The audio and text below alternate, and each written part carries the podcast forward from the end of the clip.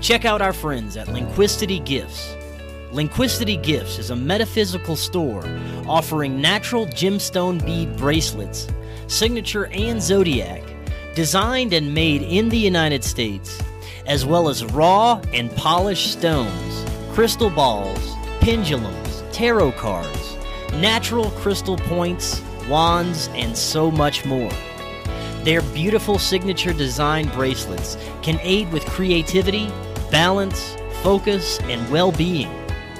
Visit their website using the link in the description or visit lindquistitygifts.com and use coupon code FKN to get 10% off your first order over $20.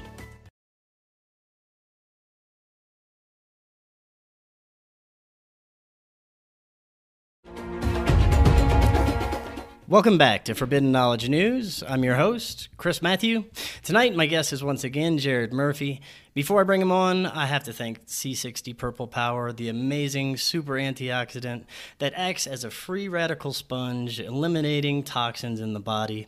It has me feeling better than I've felt in years. I really feel great, and you should too. Go check out their website to learn more. Uh, just click in the link in the description or visit c60purplepower.com and use coupon code knowledge10 if that link doesn't work for some reason. You're going to get 10% off your order plus free shipping. Also, please subscribe to our official backup channel at lbry.com. Uh, we're always still on all your popular podcast platforms. And we also have a brand new show called Beyond Classified. It is exclusively on Rokfin, which is an amazing new platform for independent media and content creators. Uh, it's not censored like YouTube. All those links for those shows are in the description, so please go ahead and check those out. We've got some amazing content going out on there. And tonight I want to welcome back to the show Jared Murphy. He is a self experimenter, field researcher of ancient technologies and lost history, and has traveled the world searching for evidence of advanced ancestors and high technology. He is author of the book It's Not Aliens, Worse, It's Us. Jared, welcome back, and how are you doing tonight? Great. Thanks for having me back on. Well, thank you so much for joining us. Every time you come on, you prevented such provocative information. It really changes the way that I look at our ancient past, and it gives a whole new perspective to the UFO phenomenon as well.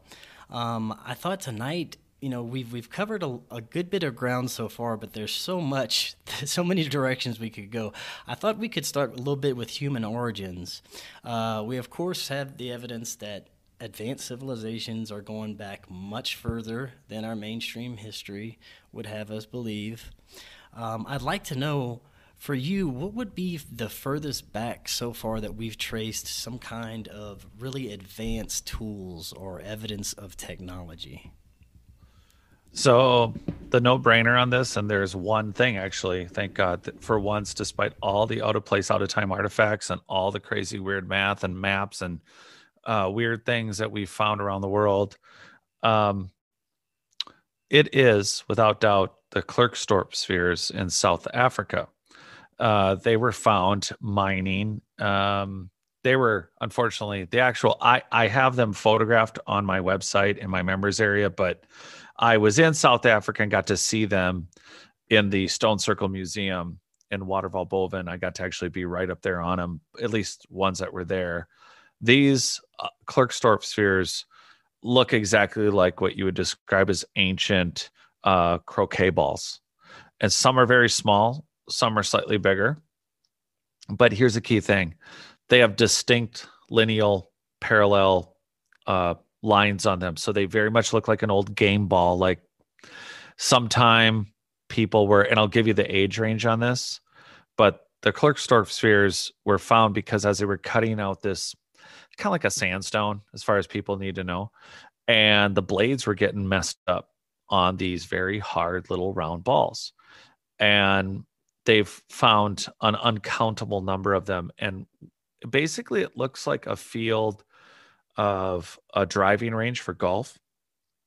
And one of those golf cart things went around and picked up all the golf balls and maybe stuck them in a particular area. Then somebody forgot all about it. And or left them all in the field and then it was abandoned and covered in mud and eventually you know they they were found again.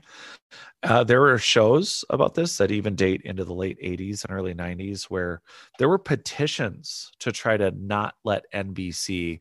I, I think, by the way, I think it was NBC premiered a show about the Klerksdorp spheres back in the late 80s, but this was so controversial to mainstream science. They actually signed petitions to try to get NBC not to air a special about this. And Forbidden Archaeology, Michael Cremo actually talks about that in his book. And what's crazy about these things, they're two and a half to three and a half billion years old. And what they get described as, because they have a five, some of them, they have different centers, uh, fibrous. And the deal is natural concretions which are balls and or they're not really even ball shaped. Some are shaped like 1940s uh, christmas ornaments with the glass ones that kind of have a ring and a ring and a ring. They look like they've been smashed down like different size oreo cookies with stuffing and but clear right? Made out of glass. So concretions which i have in my book you know it's not aliens worse it's us that has examples of natural concretions and when you look at them they look they look perfectly like somebody made them but they're natural. The Klerksdorp spheres would have required Mother Nature to pump out uh, multiple ringed objects in a very manufactured way. I, they're identical. It, it, it, there's no going around it. They're real. And so the problem is, uh, it's hard enough for what we're going to talk about just in the next, you know, just for this for this little, you know, for what we're doing now. But to discuss how much history has gone through the earth in the last two and a half or three and a half for, how about just a billion years? We're we're talking about these are for sure in a geological layer of the earth that puts them at a minimum two and a half to three and a half billion years old. So we're at the, we're at over the halfway mark almost to the existence of this entire planet. And what do we do with that? Did did somebody you know flap down you know flop down on a platform and on a cooling lava field of or stone field decided to like kick out a bunch of balls or they were playing croquet and they left them all? And uh, there are even youtube videos and i specifically say that only because that's where i saw it. Uh, i saw uh, an eastern european dude actually smelt down one of the Klerksdorp spheres, like reactivate the ingredients, melt it down. I, I guess I should get you a link for that. You could throw it up there for people. I think it's fascinating watching them like blow one of these things, you know, melt it back down to its component and and reconstitute it. super interesting. But uh yeah, I think it's super exciting and also incredibly disturbing to sit here and tell you, yeah, the oldest object, the oldest one we found is that the and then not one or two but there is an uncountable number of them and they're still coming out of the ground. And so unless we find a natural lava flow rock formation something that can make perfect you know it's not just that they're it's not that they're perfectly round. They are for the most part. And they've been possibly compressed over time under pressures of the rock that they were in the sediment that they were hardened in. But it's the concentric lines there's just nothing in nature that creates those lines. And as pragmatic and as dogmatic and as robotic as you want to be, it's very uncomfortable to have to look at these lines and go, Mother Nature wrote these concentric three lines on these Klerksdorp spheres over and over and over and pumped out ball after ball after ball in the identical way is just improbable. So that aside and not dwelling on it, it's like, well, was it a game? Was it were these balls left over from an, you know, because you know, they they could be anything. They could be they could be ancient CD-ROM drives. They could be ancient. We we think of our technology as very external, but we are now familiar with hard drives. We are very familiar now with I want to get that out there because a lot of times when I describe this object or anybody does, they're like, okay, it could be a game ball, but we don't even think that. It always becomes a ritual object, it always becomes something sacred. It really legit could just be a ball for a game, or it could be a hard, um, higher technology storage system. And this is what's left of the library that they were, st- or, or vault that they were stored in.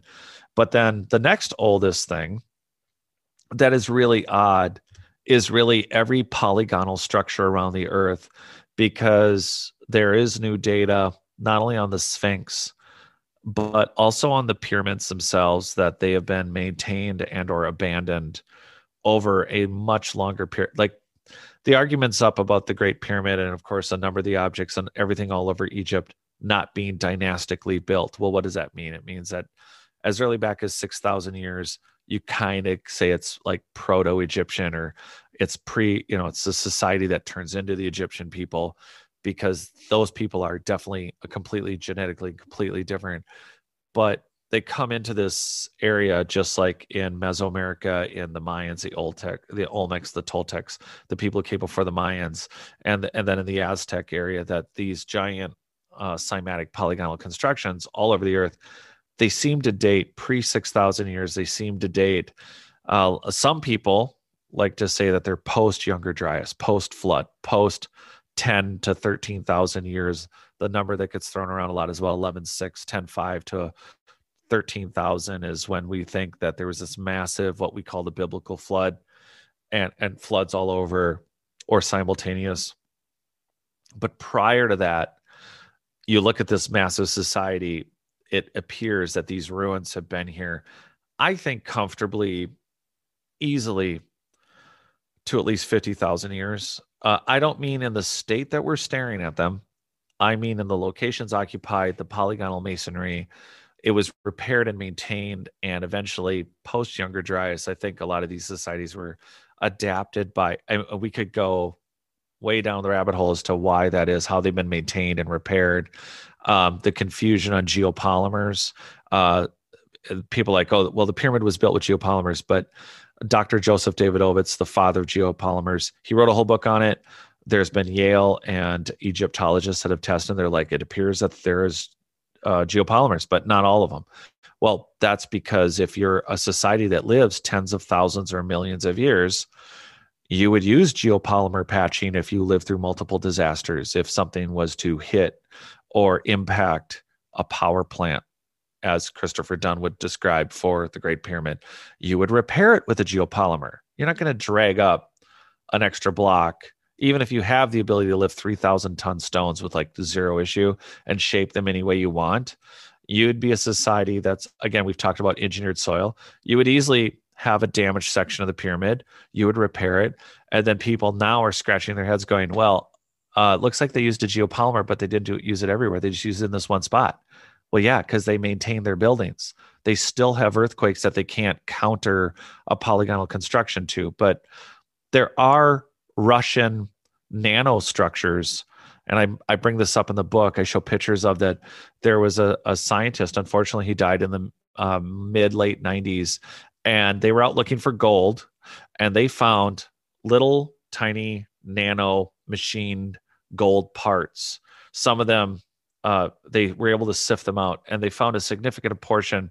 And the Russians were able to date not the gold itself, but the layers and sediments and everything. And this this puts these objects at least 22,000 years old. And this ties in the reason I'm throwing out that 50,000 year number is that city that's off the coast of Cuba that was found by those uh, treasure hunters uh, that the Cuban government authorized about 15 years ago now. There is a city off of Cuba that could have only been above ground at least 50,000 years ago based on plate plates shifting and the way we understand uh, plate tectonics and the, the, way things have moved. And it's not like they built it to then go underwater 50,000 years ago. It would be pre 50,000 years ago. And this is a pyramid polygonal construction. And then we have the evidences at the Sphinx, and we have the evidences in Mesoamerica of large megalithic constructions and in Siberia, which are just kind of making the Western light now, where we have massive polygonal blocks that show weathering, that shows even Stonehenge shows weathering on individual blocks. Or if you look at any of the, st- pick a standing stone, pick a dolmen. Really, if you want to, let's let's not even go fancy with all the polygonal stuff I just said. You could delete it all and go with standing stones like at Carnac, uh, uh, Skara Brae, uh, anywhere, pick anywhere in what's left of Doggerland that's above water, which is everywhere from Scotland and Ireland to England and all the way to France. That whole thing was one area. But what we need to find is underwater. So for now, standing stones start out as giant you know megalithic cut constructions that are now just these random states of weathering. And when you look at the areas of standing stones that are all over the earth where they're not weathered, they are square, they are cut, they are polished, they are very fine done megalithic blocks that have been dragged from probably wherever they were originally. That's the thing.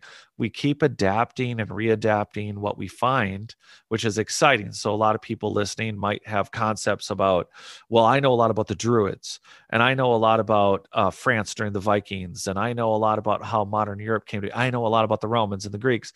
And what happens is, is that all of them, all those peoples came across some of these things. They all were interested.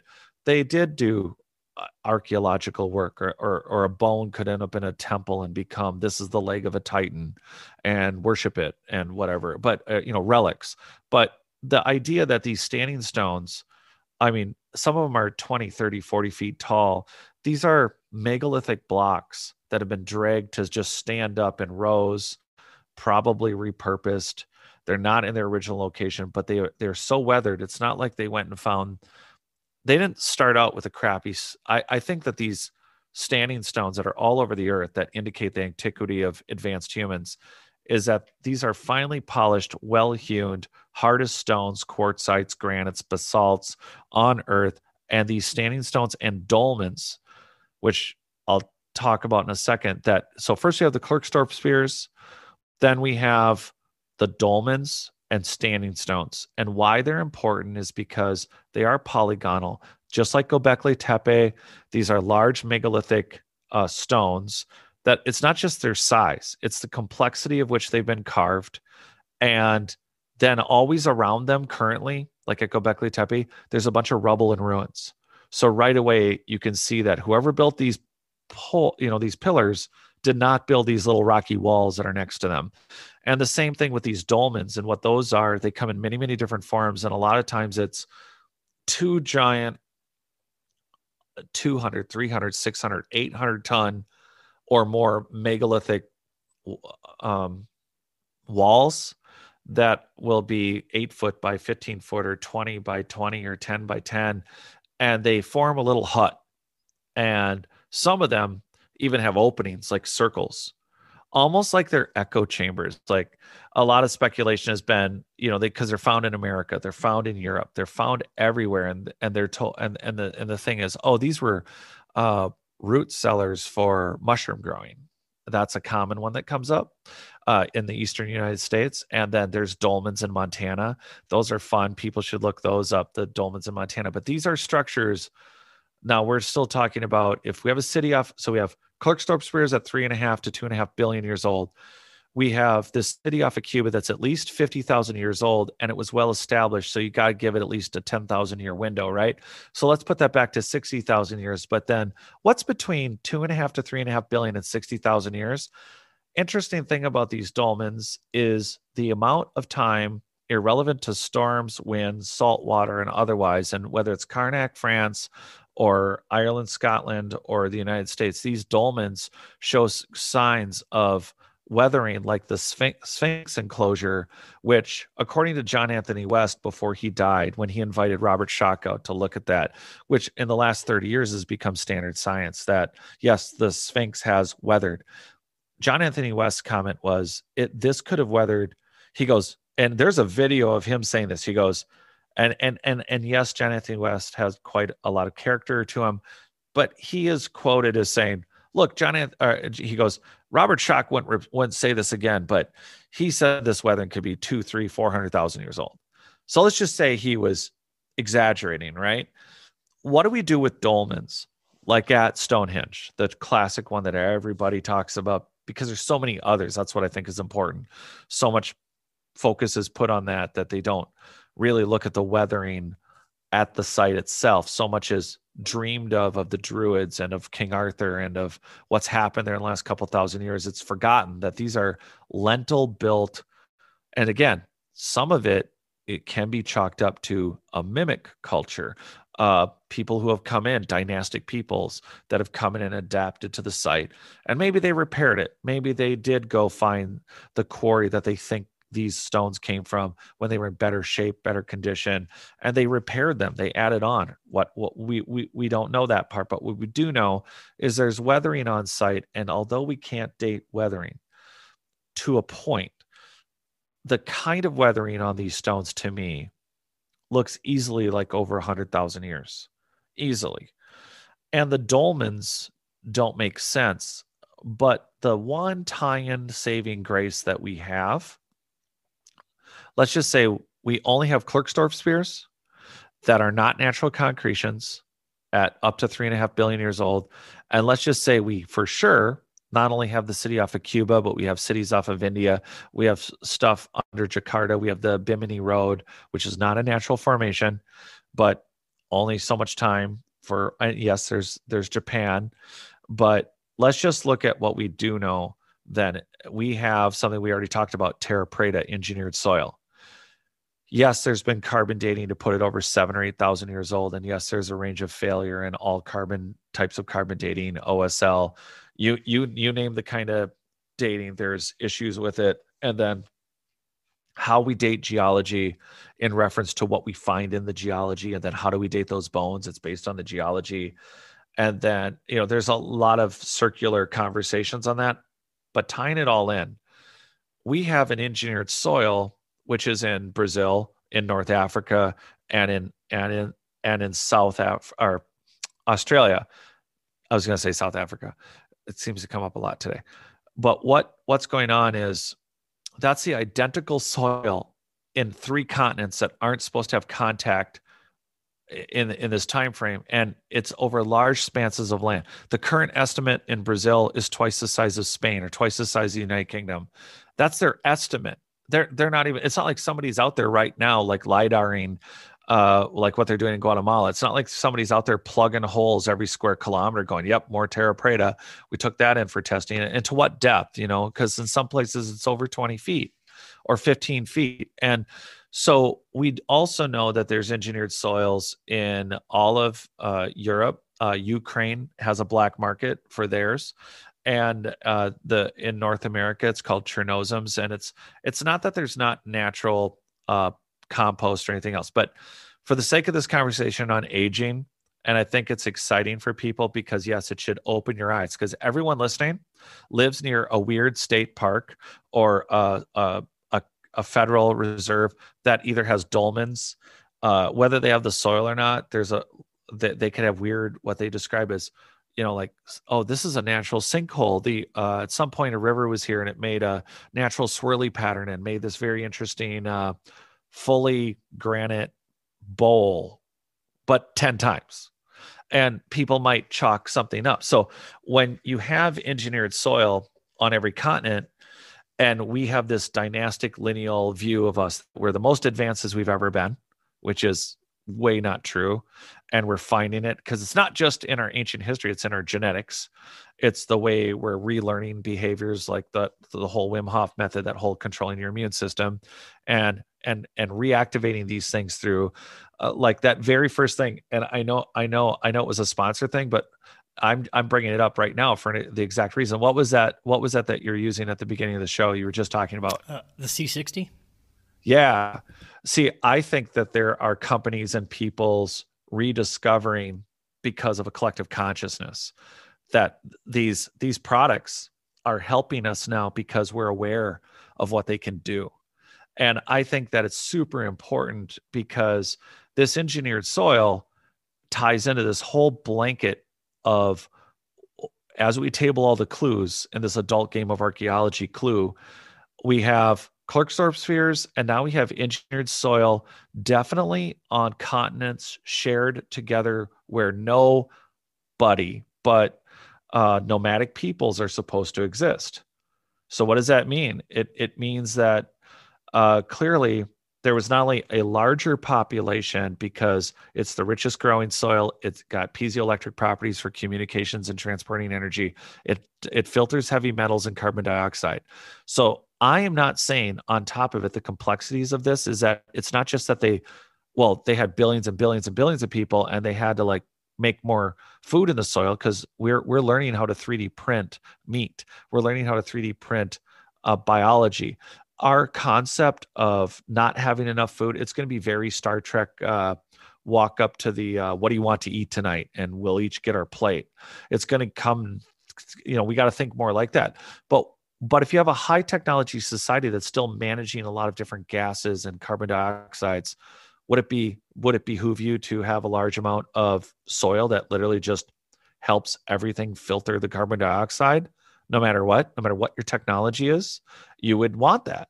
So one we can't assume that there was just more people and just more farming but one thing we can do is say in our post younger dryas life for the last since we declared that there was a land bridge in the Bering Straits from Siberia to North America to South America, we have declared that no one was in America. Well, there's engineered soil from Canada to South America and and and and, and it matches in Central South North Africa. And that's just what's been found, right? Consciously and, and, and intentionally found.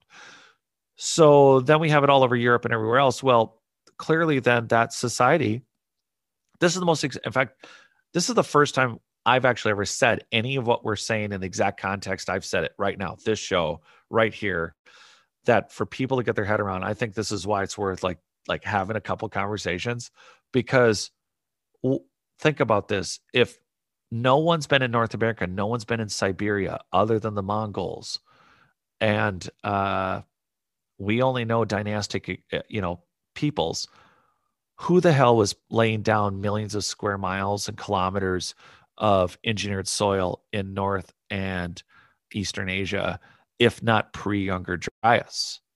So, this is the most laser guided discussion I could have ever had in the most long, answerable way about how the hell do we get a, a date range for the most advanced society on Earth. And I totally think it's pre Younger Dryas and easily past that 60,000 year mark where we are definitely dealing with peoples that have all these abilities already.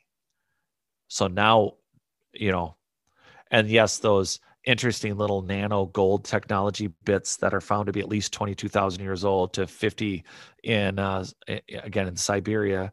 There's a lot of uh, work that hasn't been done in that area yet. There's a lot of interesting Neolith, Eolith, uh, there's a 24, 27 foot tall wood uh, totem pole that was pulled out of eastern Siberia that dates to over 40,000 years old.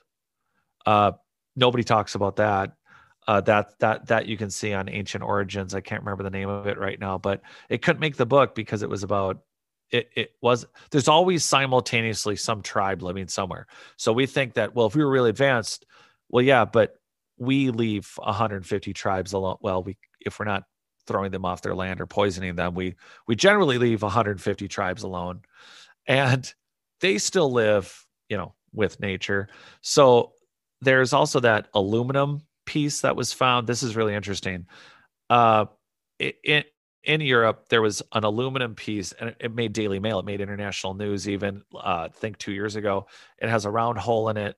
Uh, it looks it looks like a machine part to me it looks like a, a part of a braking mechanism on a forklift and it has nothing to do with that. It's 100% aluminum. It's at least 800 years older than when we invented aluminum. And it was found under a mastodon skull which laid in situ no disruption for at least 36,000 years dead. And this piece was under it. That some of the poo pooers have said oh, it's uh it's an aluminum piece from a Messerschmitt, which has never been seen before. The part's never been found before, but uh, it it crashed. They said, and it shot under the mastodon, and that's why it's uh it's a modern thing. And it was just no, no, no, no. Based on photos and everything else, this is a piece of aluminum that is well machined, exactly like the nano parts that were found in Siberia. Not identical. I mean, those were gold this is aluminum, and it's again, it's pure aluminum and it's well made, and it's at least forty thousand years old. Uh, wow. So, what do you do with that? And well, it could have came from someplace else. Our whole issue is that if there's an advanced human race still living on this planet, it's easy for them to avoid us.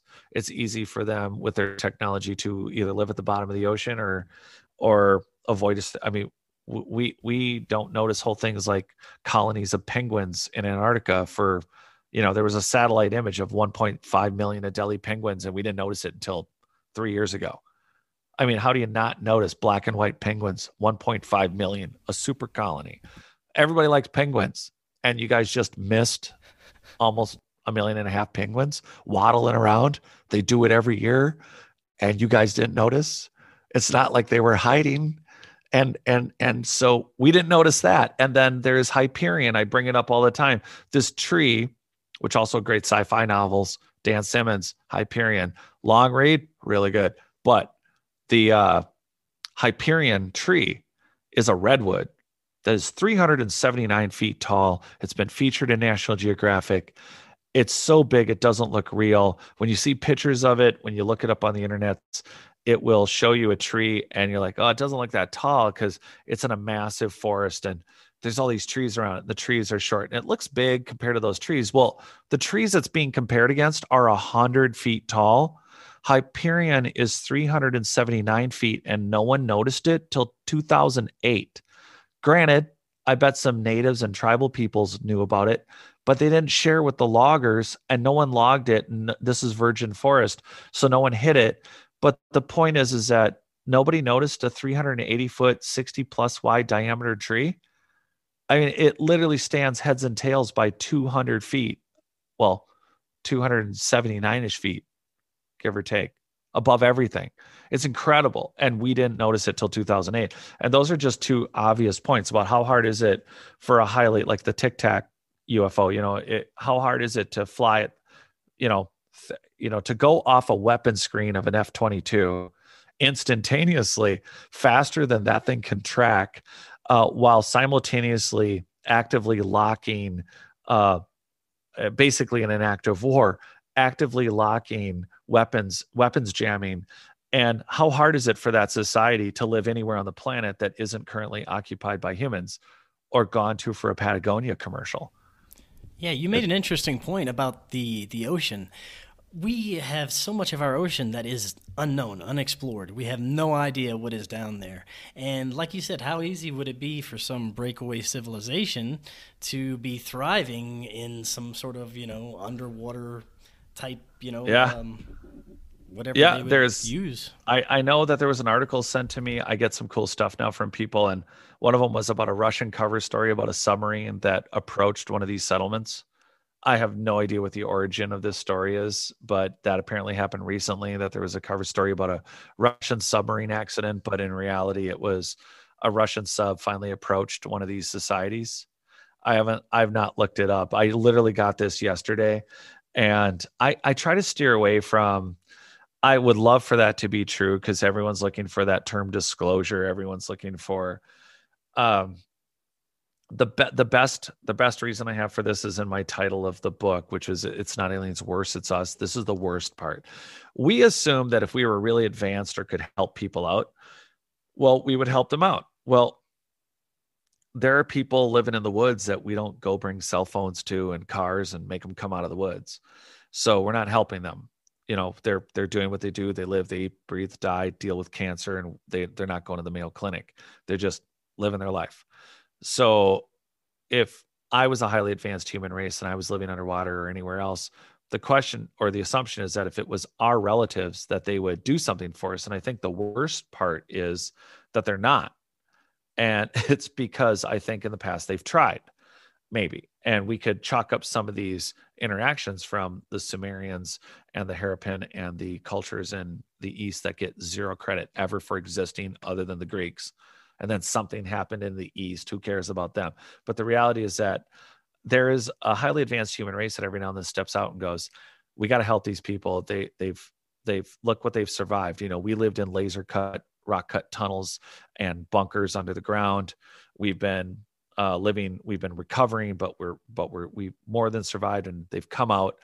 And dynastic peoples have adapted and changed the egyptians uh, into the egyptians. They've taken over where the Aztecs are. They've taken over Machu Picchu. They've taken over Tiwanaku. They've taken over all these places and these South American uh, dynastic peoples. And so they come out, and then you end up with a god like Viracocha. Uh, here you have a god who's red haired, red beard in a land full of what's supposed to be black haired, no bearded people who teaches them to farm. So if I was a highly advanced culture coming out after the last mega disaster, let's teach people how to farm. Let's teach people how to be slightly stay put. Those crazy tribes over there that are still warlike and hunting and gathering, well, they'll take over the farmers and then they'll be tied to the farmers and they won't be able to go as far. So we can come back out of our bunkers and maybe uh, speculation that we could collect some of our old technology that we still left up here when the last disaster happened. We've helped them out a little bit, but look, the last time we helped them, you know, it didn't work out so good. They murdered half the people over there, and you know that's your fault, Phil. You shouldn't have given them fill in the blank, right? And so they decide, screw it, let's leave them alone for a thousand years, or let's not interact with them if we don't have to, or you know, which teenager took out the, uh, you know, the Mach 100 uh, sporty space car that Dad was saving for an anniversary, and you just you kids just wrecked it at Ros- Roswell. You know, that's that those are the those are the hypotheticals that get us to is it easily possible uh, buildings constructions underwater in forests uh, literally at hyperion. There are so many different ways without any high technology to cloak your existence without really anything. And they jammed again uh, the assumption is it's it, can you believe it? It's an easier grasp. It's easier for people to get their heads around that an alien or an inter interdimensional we we we have hypothetical math on that. We're finally we've breached we've finally come so far just in the last i would say 10 years where the state of spintronics of quantum computing gave us in very limited s- settings a quantum computer for a couple seconds to now an indefinite time period that quantum computing can sustain information, bits, actual record things and maintain it without being at absolute zero. And the architecture for quantum computing has actually happened. I mean, that's incredible, but it's an easier leap for us to go interdimensional space traveling anthropology aliens come to Earth is an easier tie in than some super dicks from a long time ago still live here and don't help us out. Uh, and that the technology to completely block with impunity at active speeds impossible for the United States military to weapons block and totally shake out uh, an F 22 like it's nothing and fly off screen at estimates of over, you know, you know Mach 22 or whatever it was or some crazy number and do zero point turns. And then we think you know well you know it must be interdimensional. It must be from the future. Oh that's the other one. It must be from the future. It must be it that's the easier jump than it's just our advanced ancestors who haven't stopped being here because they could engineer soil they could engineer our genes they could trip out and do everything that we do except they're still 100% conscious. That's the issue is consciousness right? So here they are and it's like look this is still home uh well, do we have a larger solar uh world that uh, that's like a whole nother conversation eventually if you want to have that. Did they already settle the solar system? Did they already send out stuff like I know we've touched on a little bit, but I totally think it's possible for them to be easily living here and just not caring. Uh, well, we see them more and more, and they seem to yeah. And there are military, there are legit military UFOs. Is it possible, like my publisher olaf Phillips has declared, is it possible that we have uh, militaries now equally at as far as 150 years in advance of where we're at. Possible, but I feel like that technology would be really, really, really, really trippy. And so, yeah, I think we're we're we're definitely heading there. But we have a window that we could look at in the ruins we find between, I guess, three billion and sixty thousand years ago, and we're finding stuff. We're just we're misidentifying it, you know, like dolmens and and standing stones no matter what, it's not like somebody went out and said, this rock is just weather. This is our Charlie Brown Christmas rock instead of a Christmas tree. It's like this dolmen is just weathered enough. But look, it still has a perfectly square base, or it has a perfectly square top, but the middle's been weathered out like a mofo. And that's uh that's the stone we want here. That's not how they started. They all started as singular uh, well shaped stones. And then over thousands of years, they weathered. Um, there's a distinction for this in Tiwanaku between the H blocks and the, they call it the Gate of the Sun.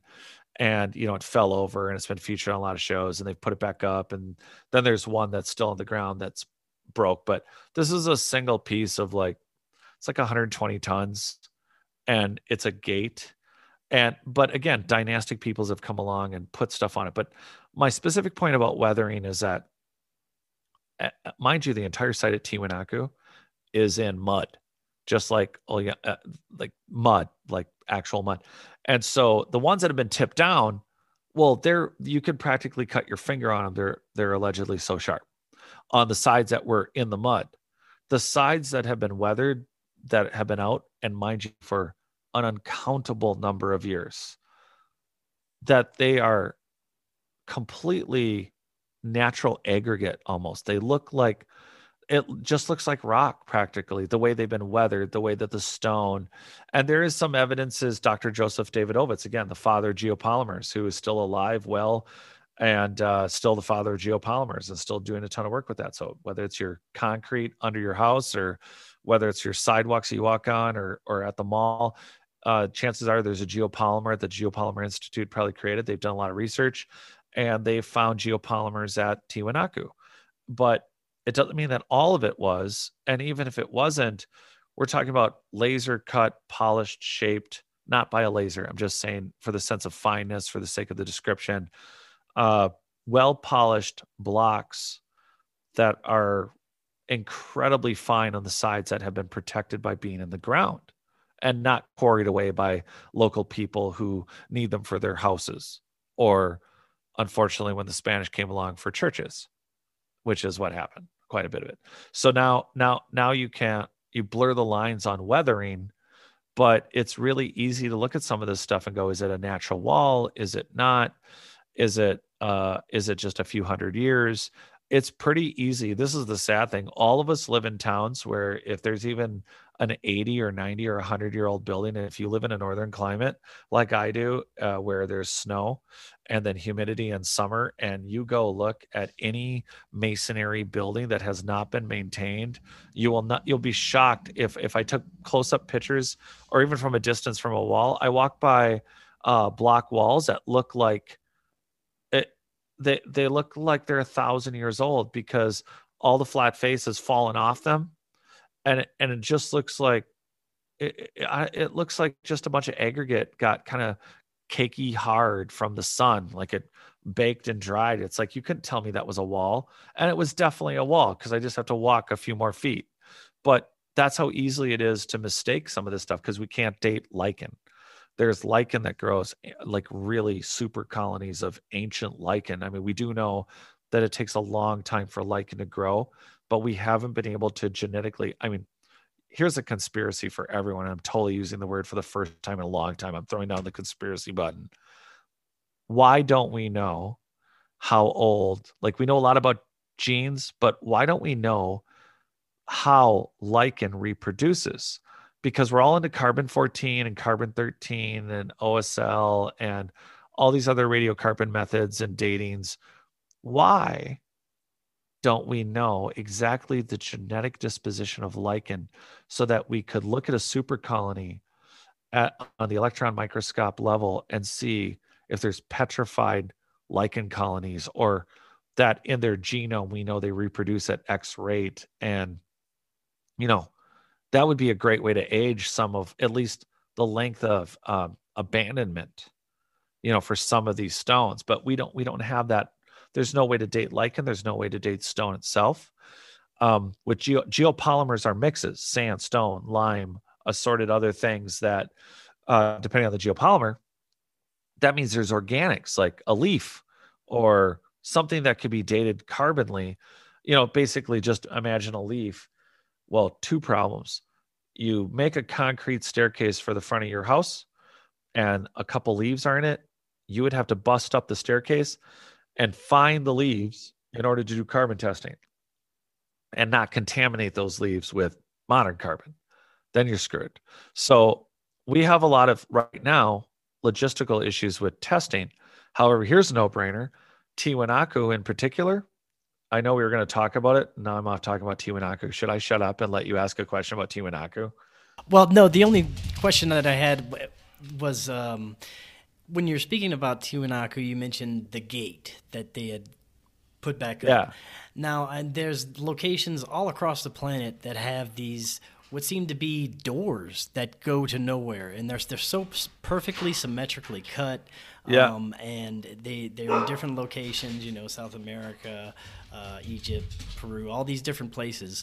Um, what do you think that the the purpose or what do you think that, that, that those doors are for?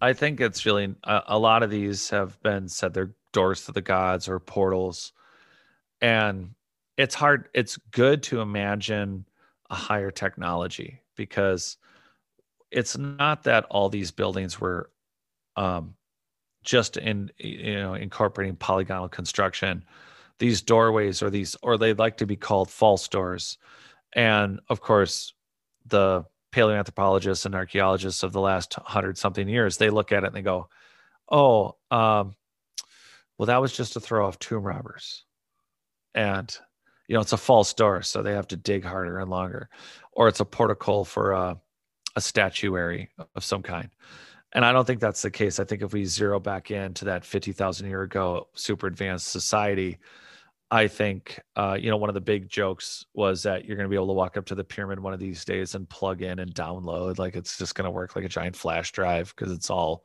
quartz based, uh, you know, high frequency technology stuff. So the dolmens tie into this. I told you they have a circle. A lot of them, like they're four sided, but they're usually at an angle and the front has a hole in it and it almost to me looks like it's a communication like it would send waves and frequencies so i'm always like looking at um even though it's been readapted in our time how does it look in the old time and these doorways to me uh look like outside sports stadium uh jumbotrons so we have to think about a society that's engineered soil that's using so we're in safe mode and possibly getting in less more stately safe mode. But the idea is we're using 10 to 14% of our brain. These people were using probably maybe the whole thing. So, how much could they do through synesthesia and abilities that were consciously controlled, where they could taste, sense, touch, smell? Like they could just be somewhere else consciously and just be present without the need of an external device like a phone or like a computer.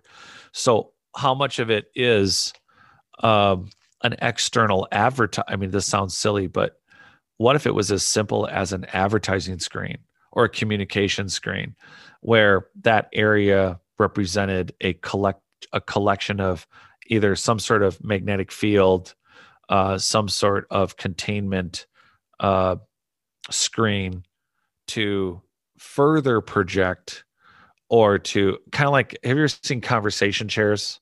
Uh, they date back they're very old they date back to the seven I, maybe they're older than the 1700s but they both have they both look like you're sitting in a half shell.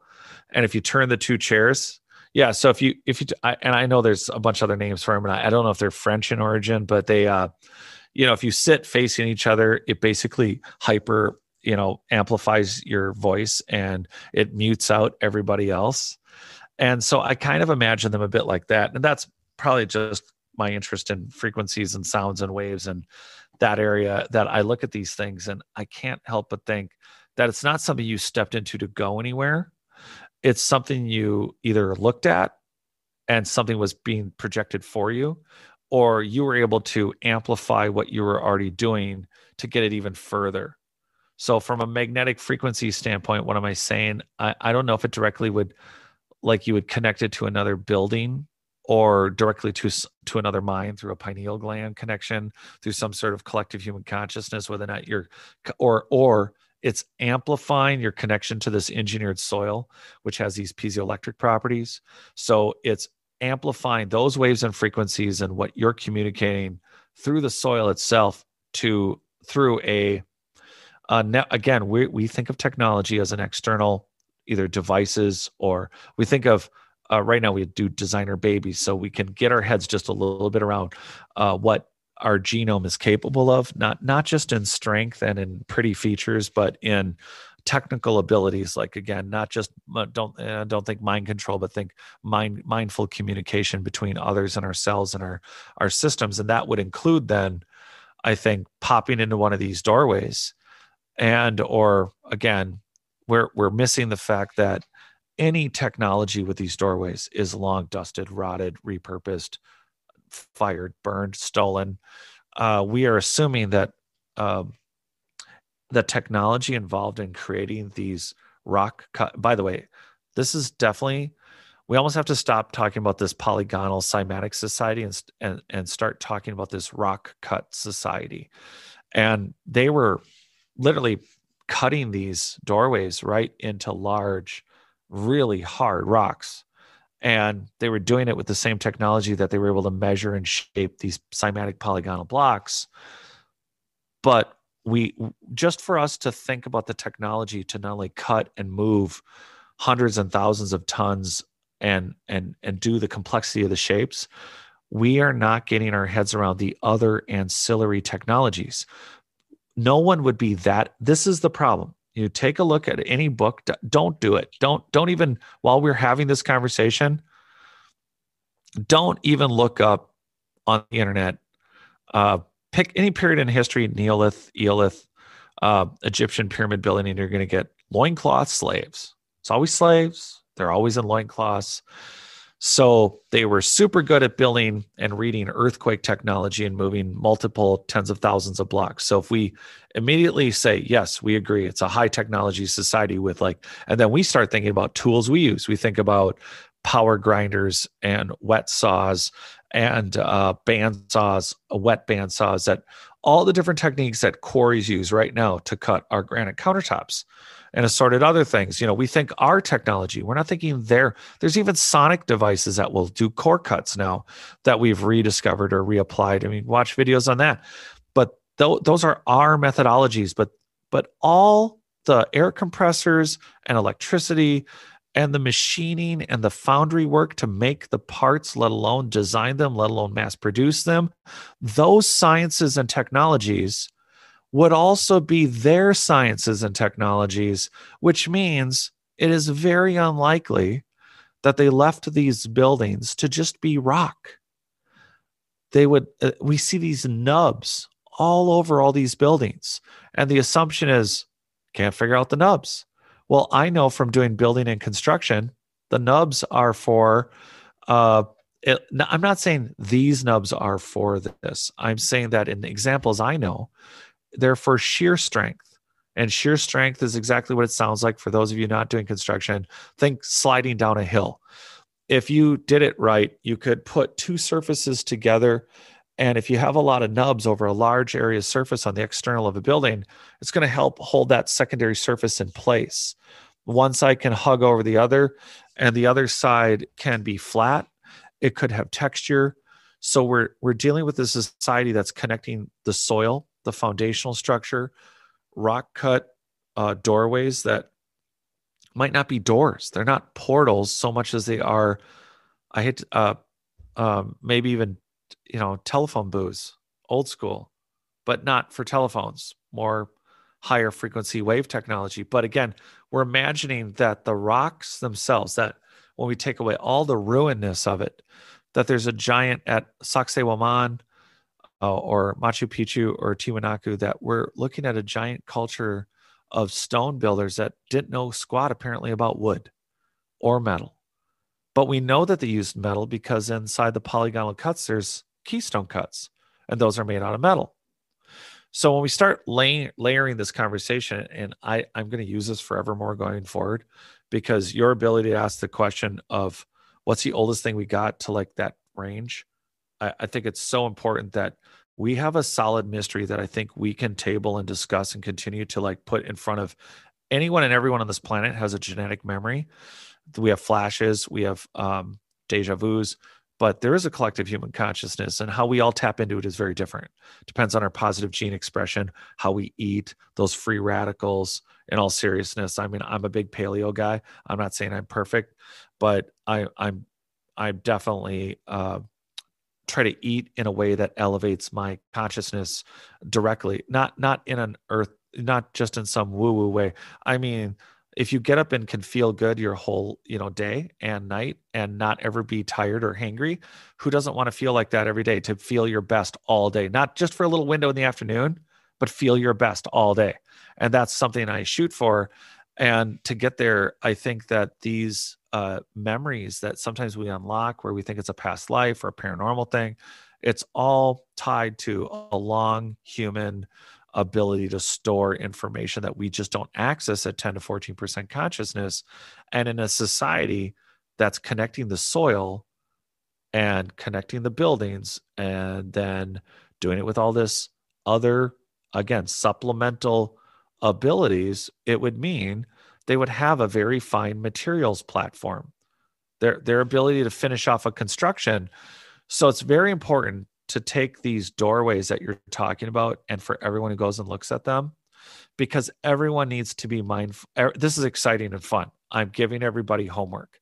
And that is when you look at these buildings, whether you're an artist, an author, I don't care if you work as an accountant, I don't care if you think you're the most practical, uninterested in ancient stuff in the world.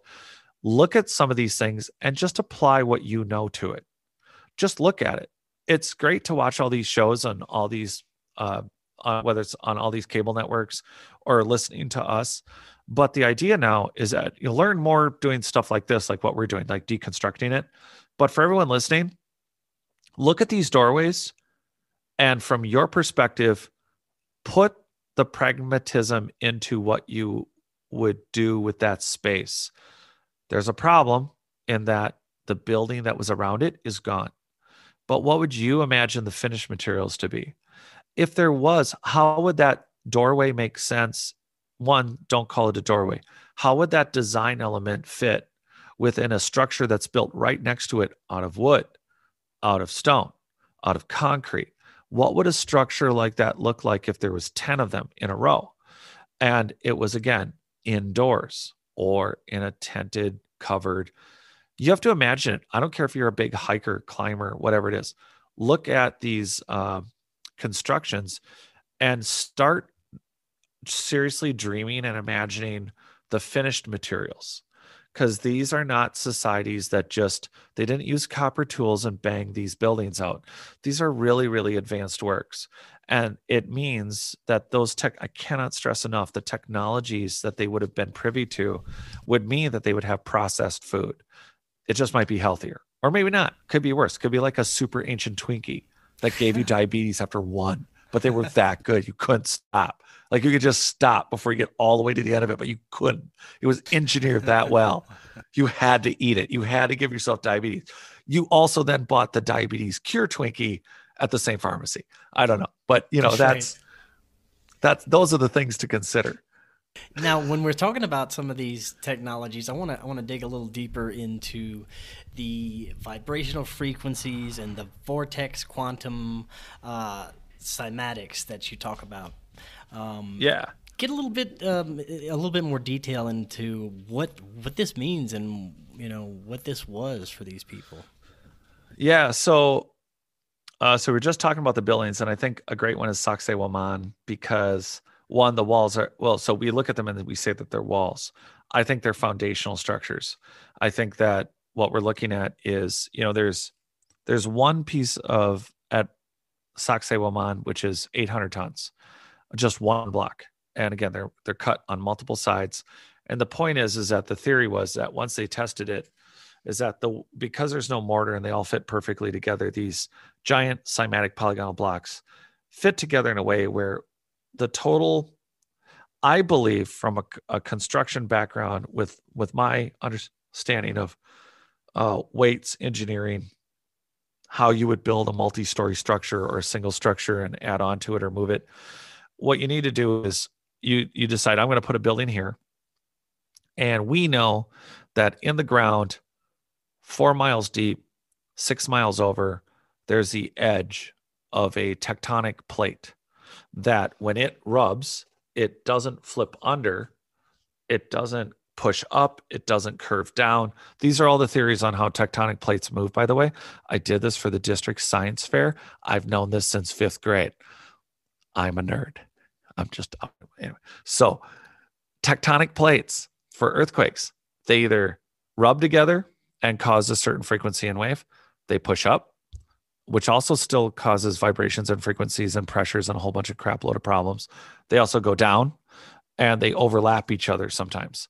So you're a society that can measure and knows, and maybe even just like we do geosonic surveys, and we can tell we we we we with our um, sonar can basically tell when there's underground structures but we we don't really have a good at least our technology in the commercial public is not that that we can see very well underground. It's likely that military technology is better. But what we have available we we can't we can get the we can get the gist of it but we don't really see it clear. So imagine a society that could probably see it clear. They knew where the plates were and they also knew what the frequency and wave was. If they're going to build at this level and they're going to build so tall but then, okay, so here's the part where we can start giving everybody training wheels for how to reconstruct these buildings every time they see a show and listen to something about this. This is not discussed on any show ever. Also, I'm having a lot of firsts here. Uh, I've not mentioned, I've not given people this concept either. Okay, so you're at Sacsayhuaman and you build 40 feet tall, which a lot of people, by the way, don't know. Some of those ruins, uh, some of those walls, I've heard go at least 40 feet deep, and I'm doing some work on figuring that out uh, because we don't know then where the bottom was and what it looked like. But I think that those walls are foundational. So we're going to build so high with polygonal, super heavy, high quartz, anything you need for frequency and wave constructions.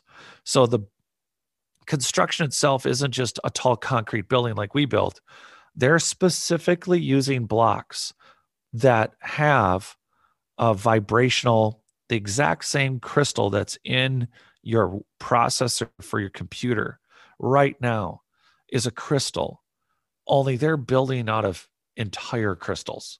And then they're connecting those blocks with metal they don't need the metal to keep the blocks together. These things have been so finely cut and so finely set. These blocks are going nowhere, or they're going somewhere after literally thousands of years of no one maintaining them and an uncountable number of earthquakes and literally being left alone over the last 6,000 dynastic years because no one's done anything to help them except take them apart.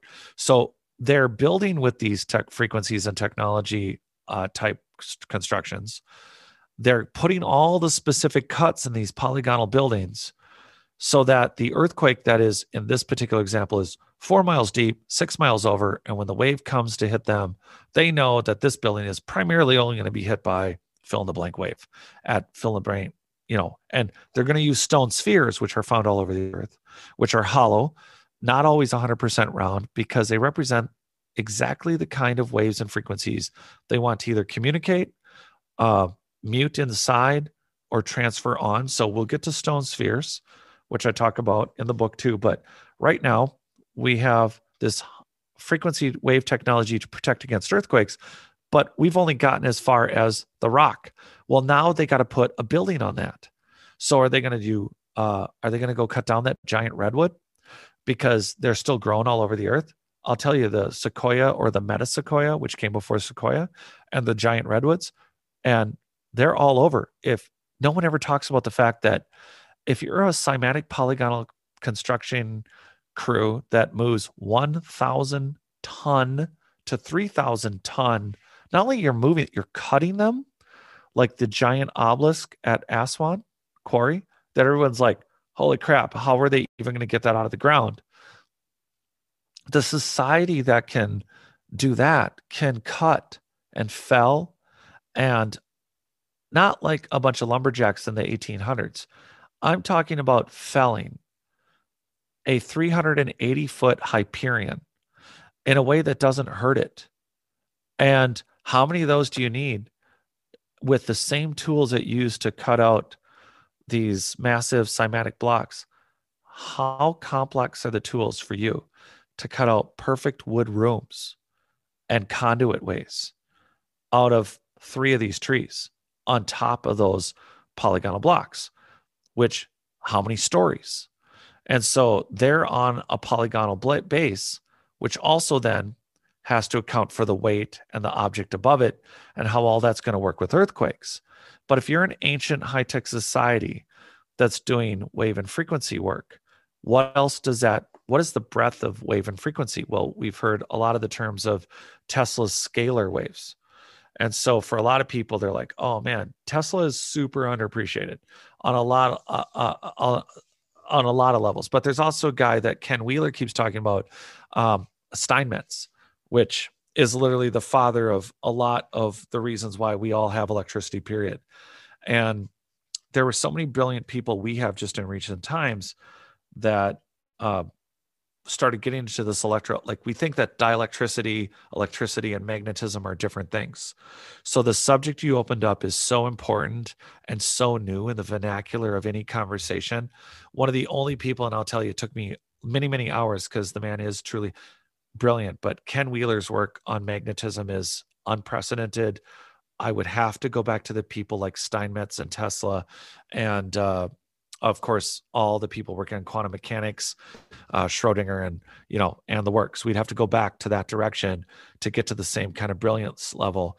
But what what does this what does this mean? It means that either there's a duality of particles and waves and frequencies, or in reality, we only have a duality model because we're not sure what it is. And I think what it really is is it's a magnetic toroidal. Uh, that again, it's that's part of the dielectric.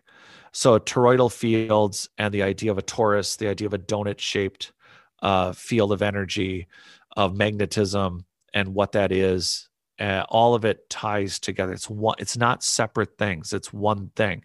There's not electricity and dielectricity and magnetism, and uh, none of this is all separate. It's all one thing. A wave, uh, to quote Ken Wheeler, isn't something that is put out.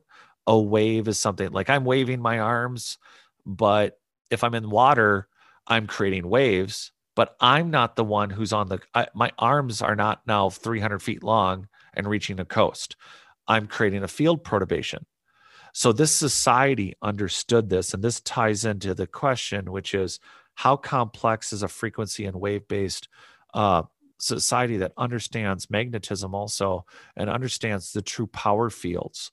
So the legends of dynastic, including like Rapa Nui in Easter Island. When I say dynastic peoples, people think fancy Greeks, uh, Romans, Egyptians, Aztecs, Mayans, uh, even the Toltecs, Olmecs, stuff like that. Harappan in India. But what what I'm I'm talking about, like even the Easter Island Moai, the the the heads. Uh, there is polygonal masonry on Easter Island, which means there's also polygonal. There's there's it's in it's in New Zealand, but I'm saying dynastic peoples, including the people of Rapa Nui of Easter Island. They they said that the statues walked to their places. And I think these are some of the echoing remnants, including if we reference the Hindu Vedas, where do we have millions of years of history in the Vedas? Yes. Are they referring to gods? Yes. So to me, that automatically says we're talking about, excuse me, a, a mythification of what was already legend or already story. So we're still not dealing with, I think for the most part, we're not dealing with firsthand accounts. But then uh, how it matters is that all over the earth, the stories go, these giant blocks walked or floated into place. You know, I've been to Coral Castle and same deal. You know, the stories are that Coral Castle that a couple of kids witnessed, you know, that it was being built and that blocks were floating. Um, I don't think that was true for Coral Castle. I I think that's be I, I think that's because he used to be a lumberjack uh, and he knew lumber and movement. I think the guy was uh, very well equipped with hoists and winches, and he knew what he was doing. And that that doesn't negate though the general commonality of the stories from a very isolated place like Easter Island to all these mainland areas where they are floating. And what this does, it ties into magnetic and anti gravity technology. Uh, I talk about Victor Schauberger yes, this never gets to come up. Victor Schauberger is considered a great naturalist. Uh, he's an Austrian, but the man was essentially a quantum philosopher and what he noticed between cold water, warm water. Water has we should do a whole show on water. Water has a lot of weird properties that people don't even know about. They think it's just cold or snow or whatever. Water does weird stuff. Like we know ice rinks know that if you have slightly warmer water, when you freeze it, it freezes harder. Did you know that? You can have different hardnesses of freezing water.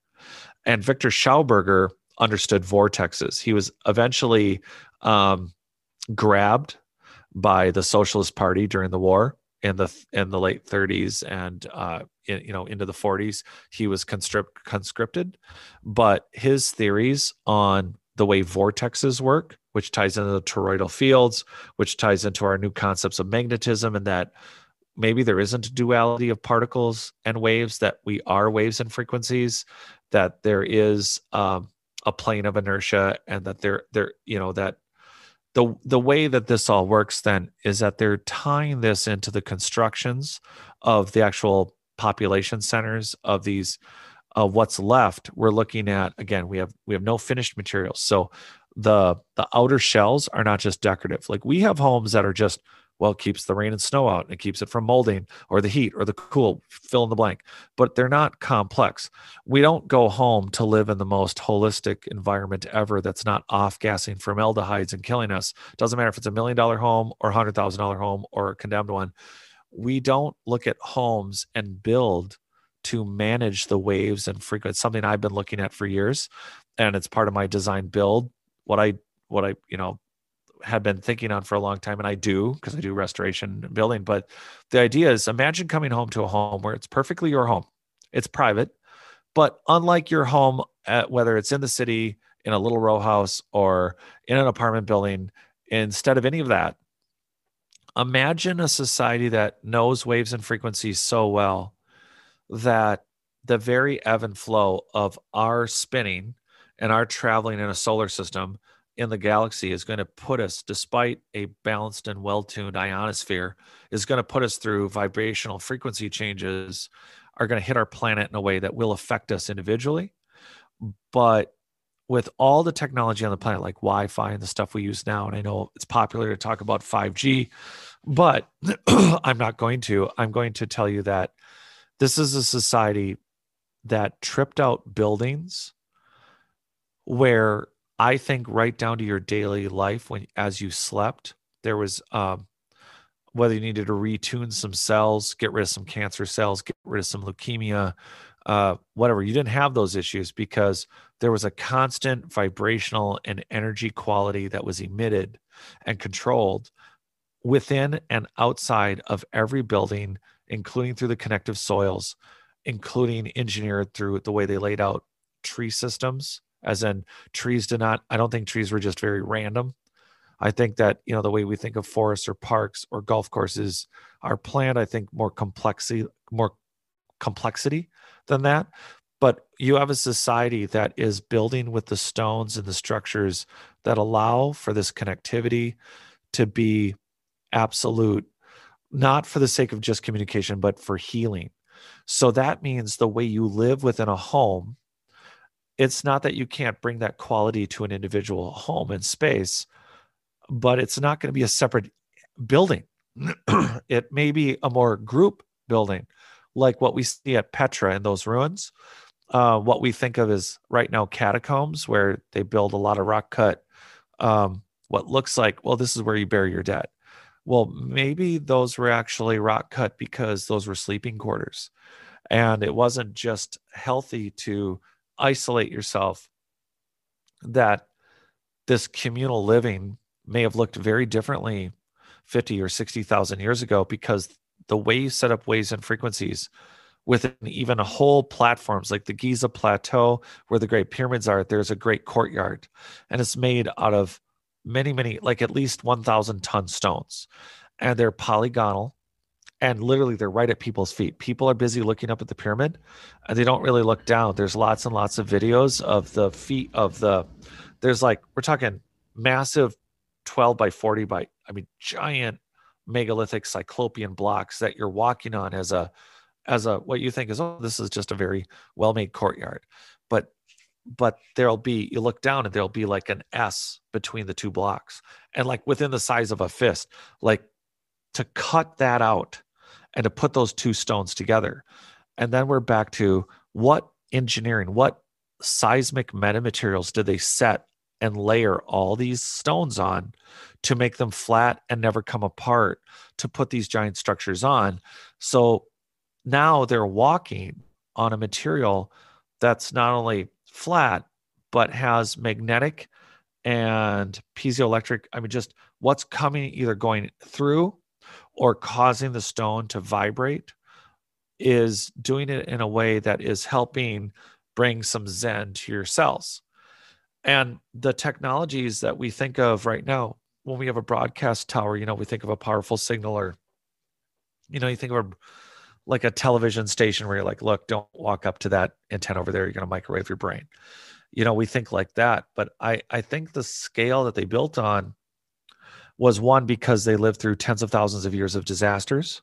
So it's easy to plan for that. We could geek out about that one of these times. Uh, constantly coming out of a rock cut tunnel ruin, uh, you know, like full storage system, underground facility, and walking out into, uh, you know, totally flooded pyramid and going, oh, at least that made it. And, you know, so planning for larger disasters, but that's only one side of it. The real issue is tuning a planet, tuning the very air that you're walking through to not be so harsh or intentional in a concentrated waveform that when weaponized, like the scalar weapons we have now, how would you build a society like with a high quartz content, frequency wave vibrational supercomputer polygonal construction? How would that construction be able to counter, mute in its own entirety, or even sense through the trees, through a biological, techno biological uh, construction, right down to fungus and bacteria that are running through a network of engineered soil. How would you be able to detect, um, deflect, or absorb a scalar weapon, which God forbid you're standing in front of them? I mean, right. some of them are, besides popping eardrums, they're capable of, I mean, essentially, we've created sound that can levitate, but imagine just walking along and for a second feel some pressure and instead of like a nuclear wave, you're you're you're hit with a scalar weapon that pretty much just melts you on the spot. I mean, before you even have a, a half of a conscious second to reconsider what just happened to you. I mean, the the the the weapons technology applications of a society that can manage this would definitely fall into just like these other ancillary technologies to cut, measure, and build, it would fall into the weapons side. So we have to consider that when you're staring at these large megalithic constructions, they had to, you know, we think, oh, well, they figured it all out at some point and people lived indefinitely. And we have evidences like the King's List in Sumeria and the Bible's talking about people living thousands and the Sumerian kings pre-flood, you know, 32,000 years apiece. You know, you have a king's list with 300, 264,000 to ish plus, plus or minus something. Because there's not just one king's list. And they do show eight kings and they literally say, these are our pre-flood kings. And they lived, each one ruled for 32,000 years. And they're like, you know, well, those are echoing remnants of possibly a society that did have indefinite lifespans. And cells like Anthony Holland. I talk about him. You can look him up on the internet. There's a TED talk with Anthony Holland. He bought as a professor. He he took all of Royal Rife's actual work, and there's a lot of conspiracy around what happened to Royal Rife's frequency and technology work that he was curing mega diseases. Well, he was doing it with really strong plasma waves. Well, Anthony Holland took that work and in 2008 did a TED talk, and I've not heard too much from him, but they killed MRSA, leukemia, like 40 viruses, 40 bacterias. Absolutely were able to keep healthy people, but destroy the, the, the cells. And, and that work is contemporary. So not only would there be a medical application to waves and frequencies in the past for this culture, the issue is going to be what did God forbid what did they do to enforce rule breakers or uh, how do they weaponize it? And I do think it falls into the construction. We don't know if we're looking at public works or military. We don't know what we're looking at. We don't know um, because again, there there's an assumption. Well, they built with really big rocks and really heavy stuff, and they cut them really well. Yeah, which means they could do it with wood, which means I bet they had some really cool houses. I mean, I'm not talking about living up with Ewoks, but I mean, like straight up cut it up.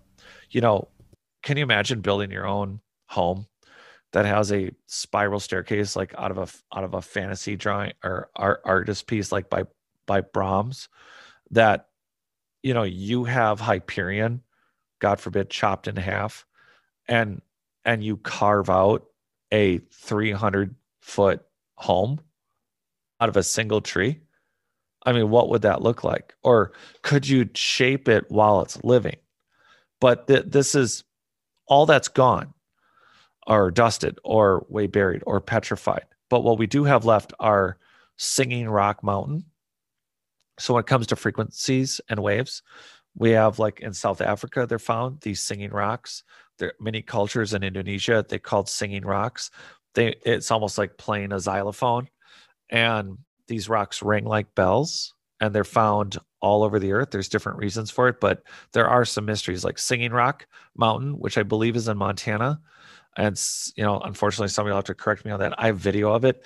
I have friends that have gone out. They got their kids. Everybody brings a hammer, and it's a giant avalanche of rock, and they all ring. All of it. It you can just bang on it. It's crazy because what? But but it's because it's not the only place, and so what are we picking up? What what has petrified? What has this ancient patina that has grown on these stones that no one's picked up and forgotten about? For, but they weren't stones. Were they manufactured? Were they part of a larger frequency uh, wave technology? Again, the the enough verdicts are coming in. The pyramids uh, are just one structure. The obelisks I've watched people bang with their hands on broken obelisks and they ring like bells. Obelisks themselves are think of them as giant antenna. That's that's the other thing. So we have I spent all this time on polygonal blocks and giving people an idea what could be built on them. But from a wave and frequency standpoint, they understood toroidal fields, they understood magnetism, they understood field perturbation, they understood the fields of of of of the math and science that we just touched on just ever so slightly. But here we have obelisks that ring. And i have done everything i can to find the oldest archaeological records of wherever the obelisks were that weren't moved. Because i believe eight were taken to europe which just blows my mind.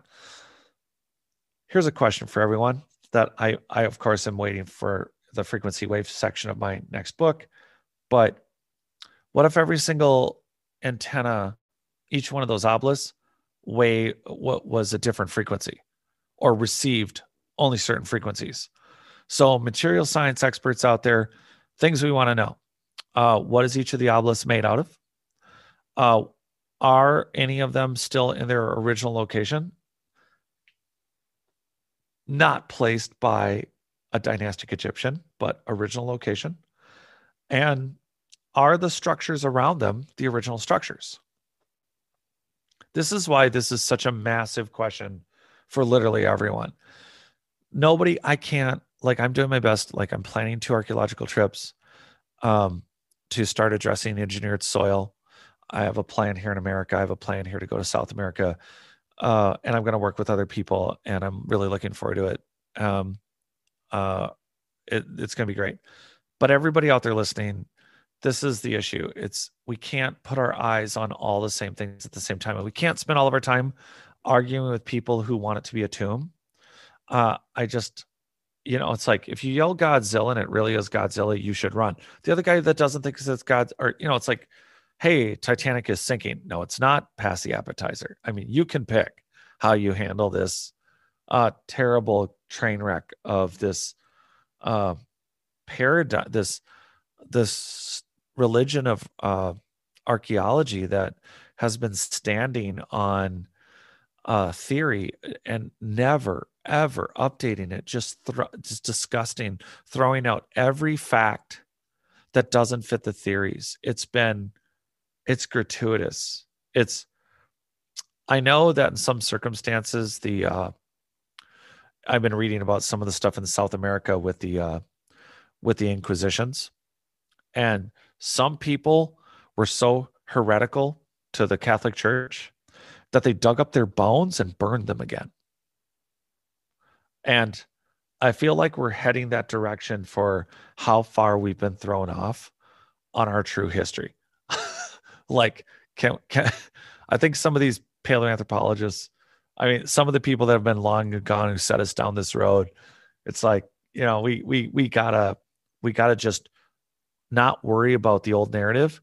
We just have to continue on this new narrative and what we're discovering and what we're seeing and people who are new to the field that are young and up and coming i'm just hoping that we can keep doing the research and keep doing the work that proves us out and keep having these conversations because if we don't we are so not gonna i don't i don't want to spend 100 years uncovering like teotihuacan you know like right you know literally hey we found this a 100 years later it's still not done, not even close. And yeah. and there's polygonal cymatic blocks there. Yet you also have mud brick. So again, we don't even know how old. And that was supposed to be um the whole name of that place. It was sacred even to the Aztecs. It was a place of the gods to become a god, something to the gods. Anyway, that it's it's super interesting. But this I, I probably didn't leave us enough time. I'm so sorry about the frequency and wave because oh, no, that's fine. That's fascinating. Okay, cool. Because we could get way more into like, I mean, we could break down each aspect of whether it's communication, weapons, healing, uh, growing things, connectivity through soil and fungus and bacteria. I've barely scratched the surface of genetic. When I say genetic technology, I don't just mean the ability to consciously decide I'm going to wake up and tell my genes to program myself to be younger, older, a different shape, a different size, a giant, a midget, a little person, whatever, or, or to be um, connected to this person somewhere else, or or I'm talking about the technologies to what you grow. Uh, again, how do you get something that lays eggs? Well, you program it. You put it on a 3D genetic printer. I am programming this creature to uh, do X, Y, Z, and it lays eggs you know it's it's very simple but not for us and we just look at it we think well this is natural and this is not technology but starting with the soil alone it's an uncomfortable conversation but it looks like there's a lot of natural things that are actually like out of control safe moded uh naturalistic biotechnologies so when we're out walking in the nature we you know I don't I don't think it ruins it for everyone to walk around and think, oh, I'm in a giant, ancient, uh, smart planet phone. You know, that goes to other smart planet phones. that, that's an idea. It Could be. That is fascinating. And like you said, every time we just barely scratch the surface on some of this stuff because there's so much information that comes yeah. out of it. And I want to thank you again. Um, before you head out, I know you were ta- telling me earlier about some exciting things that you have coming up uh, in the near future. I don't know if you're able to tell us a little bit about uh, any of those things yeah. you have coming up. Well, I well I have my new member area at my site, which is always open. I'm offering free books, you know, for six month and one year memberships. Uh, but there's exclusive content and interviews I do there.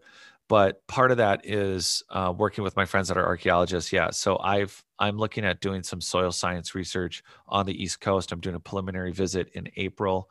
I will be um, uh, looking at uh, archaeological work that was done 60 years ago.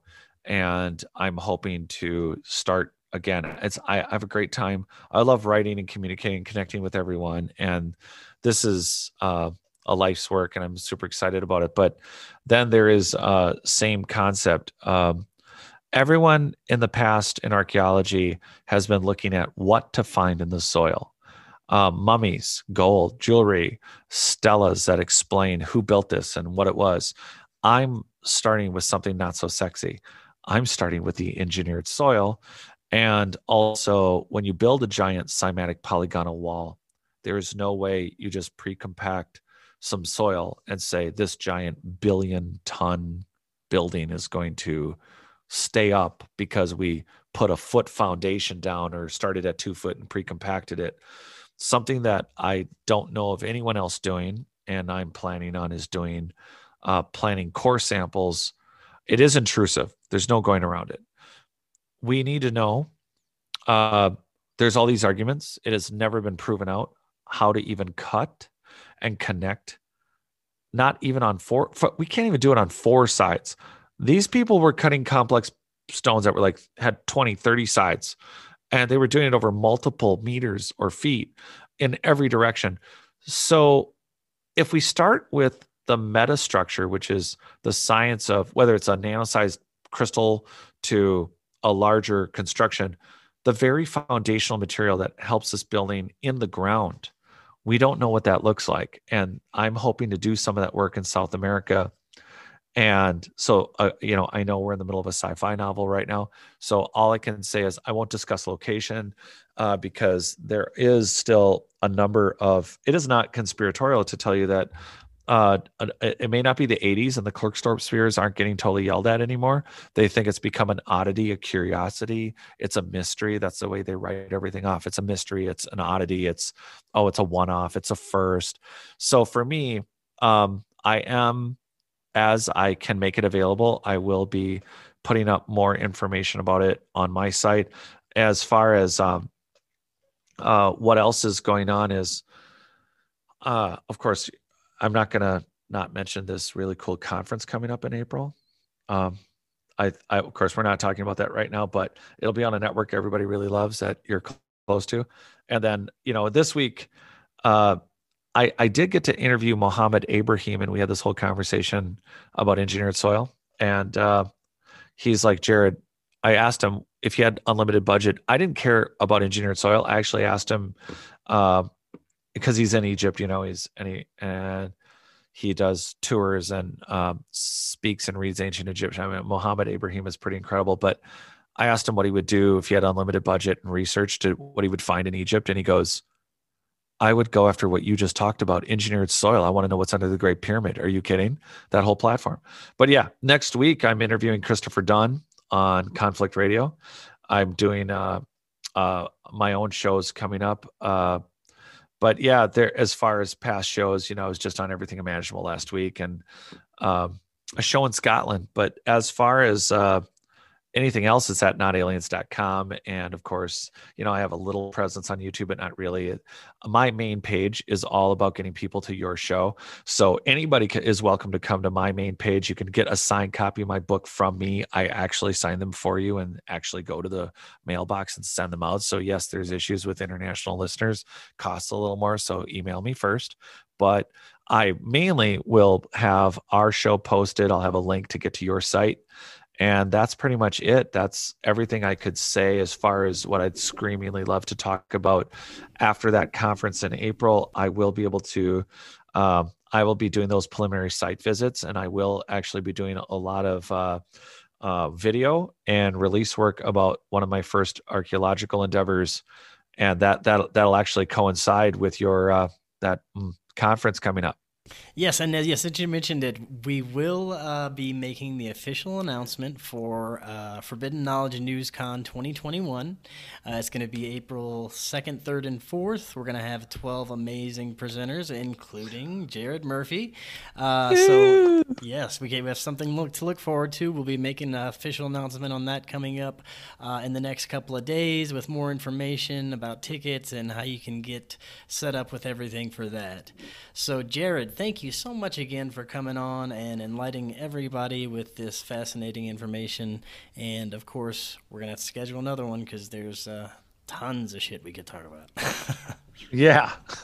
yeah. And uh, yeah, well, thanks again for having me on. I really appreciate that. And everybody listening, of course, you know, have fun with it. Definitely. Go dig yes, share and uh, and uh, re-listen because there's so much information there. And until next time, everyone else, have an excellent evening.